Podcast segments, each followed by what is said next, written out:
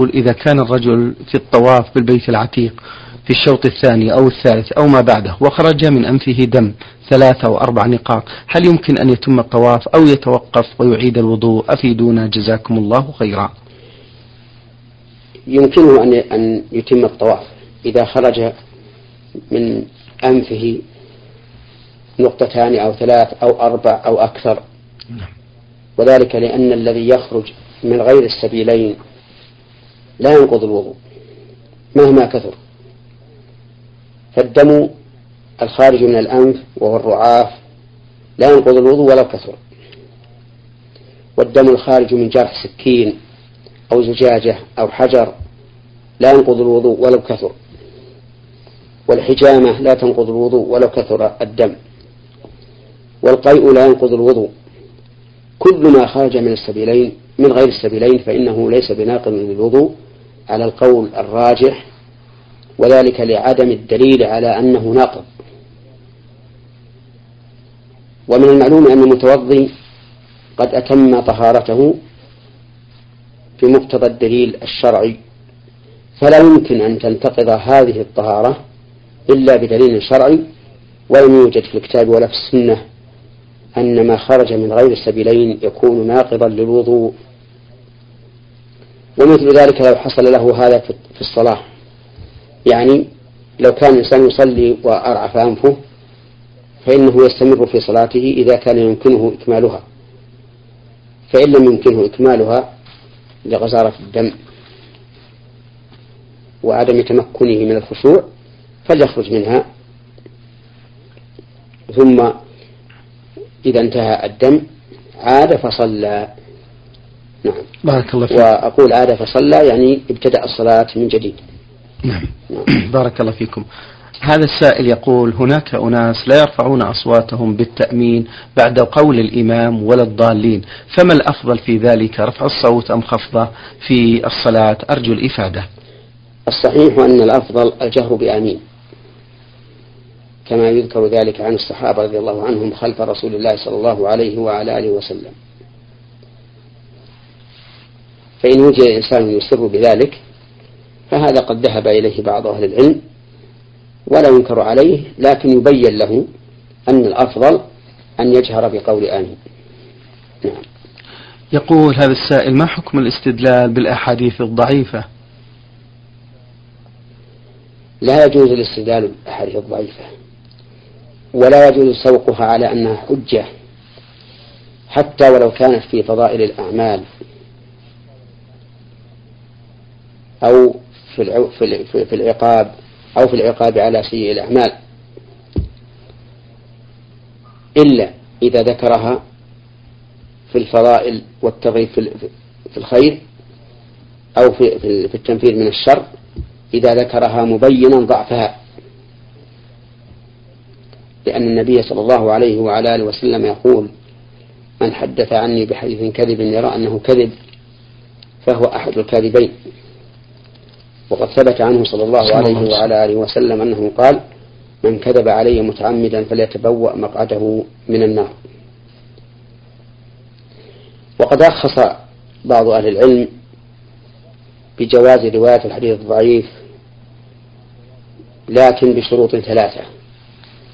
الشرط الأول أن لا يكون الضعف شديدا والشرط الثاني أن يكون له أصل ثابت والشرط الثالث أن لا يعتقد أن النبي صلى الله عليه وعلى آله وسلم قاله. وعلى هذا فيرويه بقول يروى عن النبي صلى الله عليه وعلى آله وسلم أو يذكر عن النبي صلى الله عليه وعلى آله وسلم أو ما أشبه ذلك.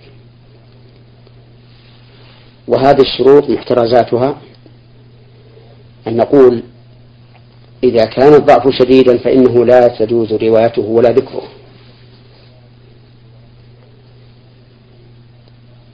وإذا لم يكن له أصل فإنه لا تجوز روايته ولا ذكره. ومعنى قول له أصل أن يأتي حديث ضعيف في فضيلة صلاة الجماعة مثلا وكثرة ثوابها. فهذا له أصل وهو أن صلاة الجماعة مشروعة وواجبة.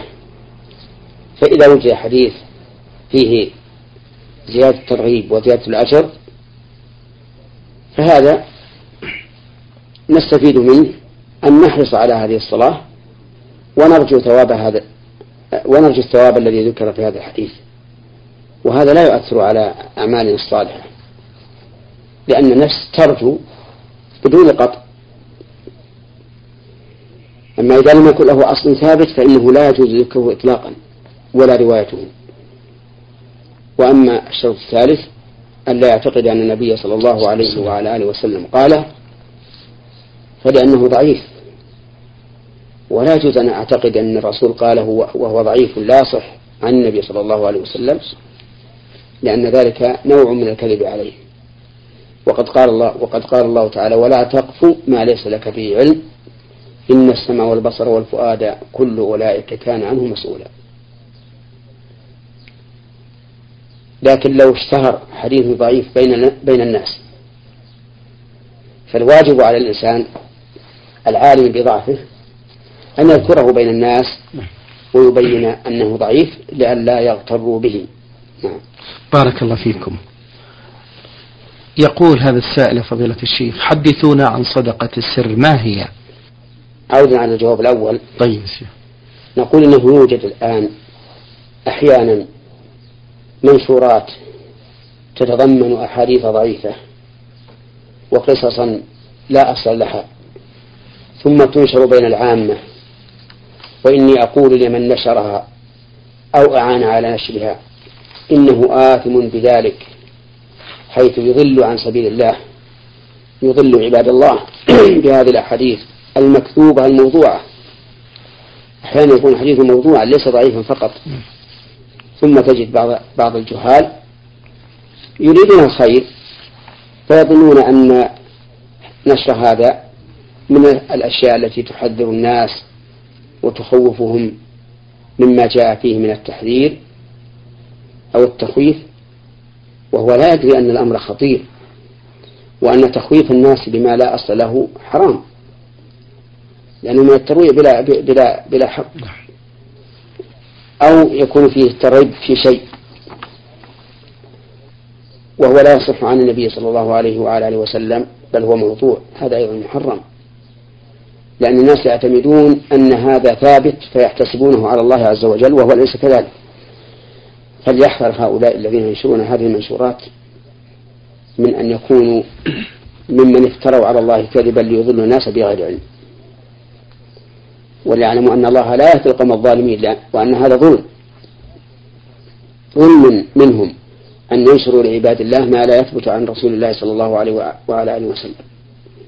بارك الله فيكم يا شيخ محمد ونحن نتحدث عن ضعف الأحاديث وصحتها الحقيقة. معي رسالة بعث بها أنور مصري من طنطا يقول ما صحة حديث من تهاون بالصلاة عاقبه الله بخمس عشرة عقوبة؟ نعم. هذا مما ينشر أيضا. وهو كذب لا حقيقة له ولا أصل, لا أصل له.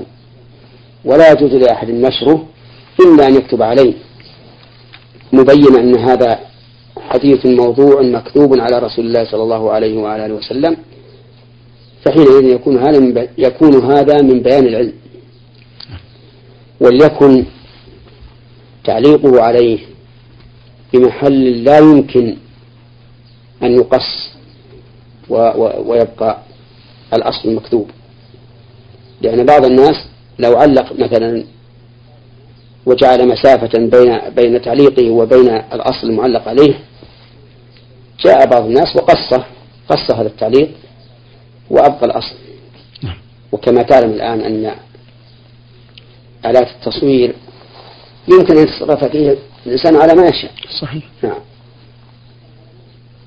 بارك الله فيكم. نعود إلى رسالة السائل أحمد يقول حدثونا عن صدقة السر ما هي فضيلة الشيخ؟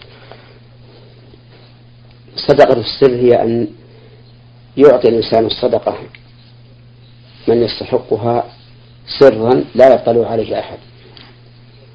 وقد امتدح الله سبحانه وتعالى الذين ينفقون أموالهم سرا وعلانية. فبدأ بالسر فدل ذلك على أن الأصل فيما ينفق ويتصدق به أن يكون سرا لكن أحيانا تكون العلانية أفضل مثل أن يكون الإنفاق في شيء عام. فالإعلان هنا أفضل ليكون الإنسان قدوة يقتدي به الناس. ولأل ولي قدوة يقتدي به الناس وليدفع وليدفع اللوم عن نفسه. ولأنه إذا إذا إذا أعلن هذا لا لا محذور فيه. بخلاف من يتصدق على شخص معين فإن إعلان الصدقة عليه قد يكون فيها كسر لقلبه وإهانة له.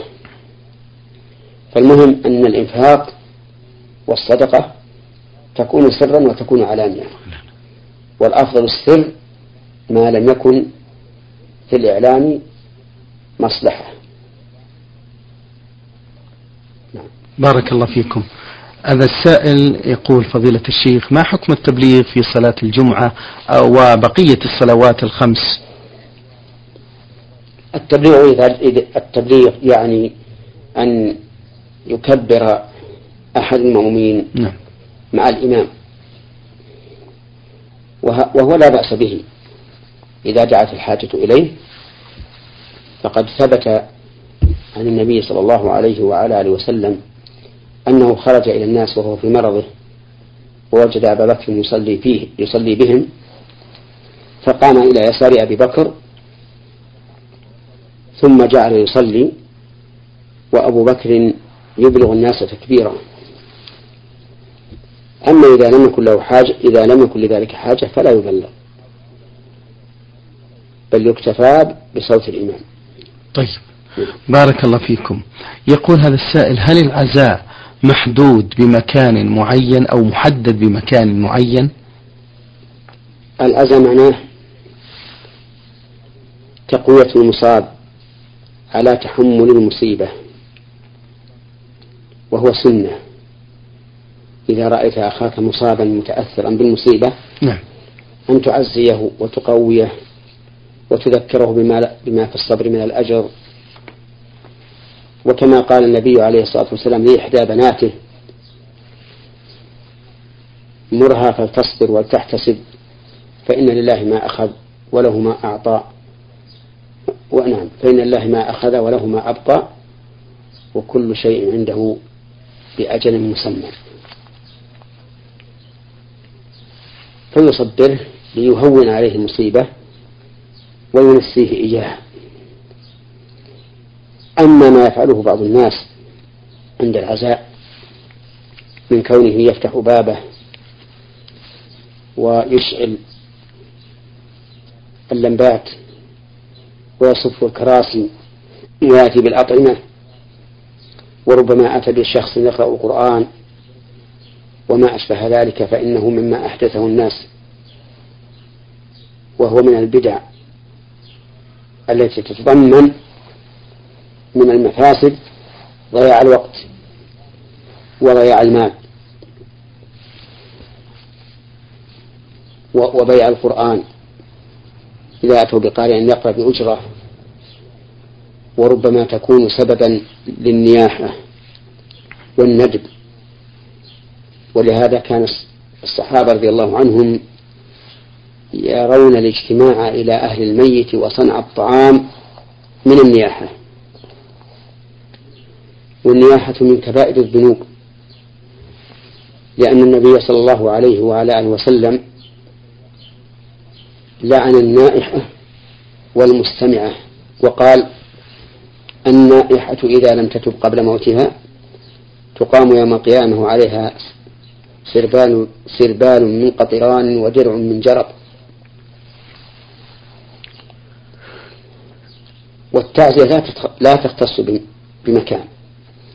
يعزى الإنسان في المسجد يعزى في السوق يعزى في المدرسة لأن المقصود من التعزية وحقيقة التعزية أن الإنسان إذا رأى أخاه مصابا متأثرا يقول يا أخي اصبر احتسب. احتسب. فإن لله ما أخذ وله ما أعطى أو ما أبقى وكل شيء عنده بأجل مسمى. وما حدث لا يمكن أن يتغير ولا يمكن أن يتقدم أو يتأخر ولا يزيدك الحزن إلا بؤسا. وما أشبه ذلك من الكلمات التي تحمله على الصبر واحتساب الأجر وترك التحزن. نعم. بارك الله فيكم. يقول له الفقرة الأخيرة يا شيخ محمد يقول التعزية بالجرائد ما حكمها؟ التعزية بالجرائد أخشى أن تكون من النعي المذموم. أيوة. لأن النبي صلى الله عليه وعلى آله وسلم نهى عن النعي. نعم. والغالب أن المقصود بالتعزية في الجرائد الإعلام عن موت هذا الرجل. الذي يعزى به. وإلا فيمكن المعزي أن يكتب كتابا لأهل الميت أو يتصل بهم بالهاتف ويغني عن الإعلام نعم. بارك الله فيكم. هذا عبد السلام محمود مصري يقول في هذا السؤال فضيلة الشيخ بالنسبة لصلاة الوتر بعد العشاء بعد الفاتحة بعد أن يقرأ الفاتحة نشاهد أنهم لا يقرؤون إلا سورا معينة في هذه الصلاة فهل في هذا حرج الوتر نعم. إذا كان بثلاث فالسنة أن تقرأ في الركعة الأولى سبح اسم ربك الأعلى نعم. وفي الركعة الثانية قل يا أيها الكافرون وفي الركعة الثالثة قل هو الله أحد هذه السنة أن يقرأه من أوتر بثلاث. وإن قرأ غير ذلك فلا حرج. نعم. لقول النبي صلى الله عليه وسلم للرجل اقرأ ما تيسر معك من القرآن. لكن إظهار السنة وبيانها للناس بالقول وبالفعل أولى. السائل محمد الطيب سوداني يقول كيف أفسر الأمور التي تأتي بعد صلاة الاستخارة والدعاء؟ ومتى أتقدم إلى الأمر الذي أنويه؟ إذا استخار الإنسان ربه بصدق وافتقار إليه عز وجل وتفويض إليه فإن الله تعالى ييسر له ما يرى ما, ما يعلم أنه خير لأن المستخير يقول اللهم إن كنت تعلم أن هذا خير لي فإذا صدق في توجهه إلى الله وتفويض الأمر إليه واعتماده عليه وأحسن الظن به يسر الله له ما هو خير. فإذا استخار وترجح عنده شيء فليأخذ بما ترجح. أو رأى رؤيا تحمل رؤيا تحمله على ما على أحد الأمرين اللذين استخار استخار الله تعالى بهما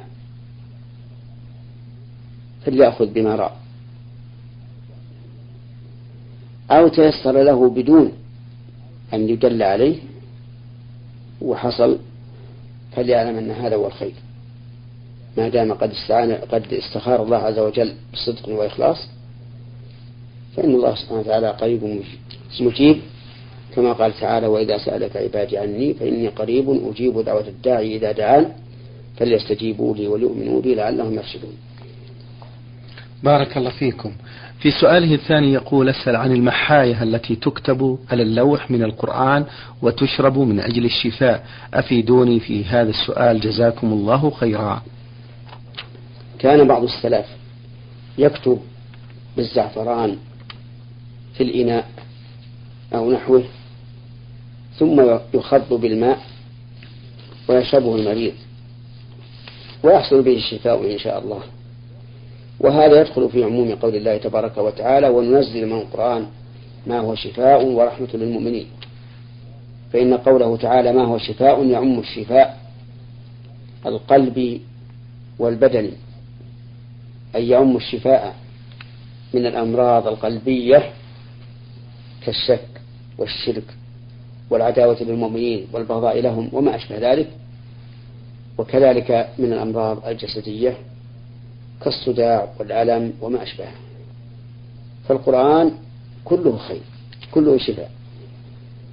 فإذا استشفى به الإنسان على وجه من الوجوه وانتفع به فهذا محل الغرض. بارك الله فيكم. يقول ما معنى النهي عن بيعتين في بيعة؟ معناه أن رسول الله صلى الله عليه وسلم نهى عن بيعتين في بيعة أي في مبيع واحد. وهذا النهي يحمل على ما بينته السنة في موضع آخر أي يحمل على بيع يتضمن الربا. الصحيح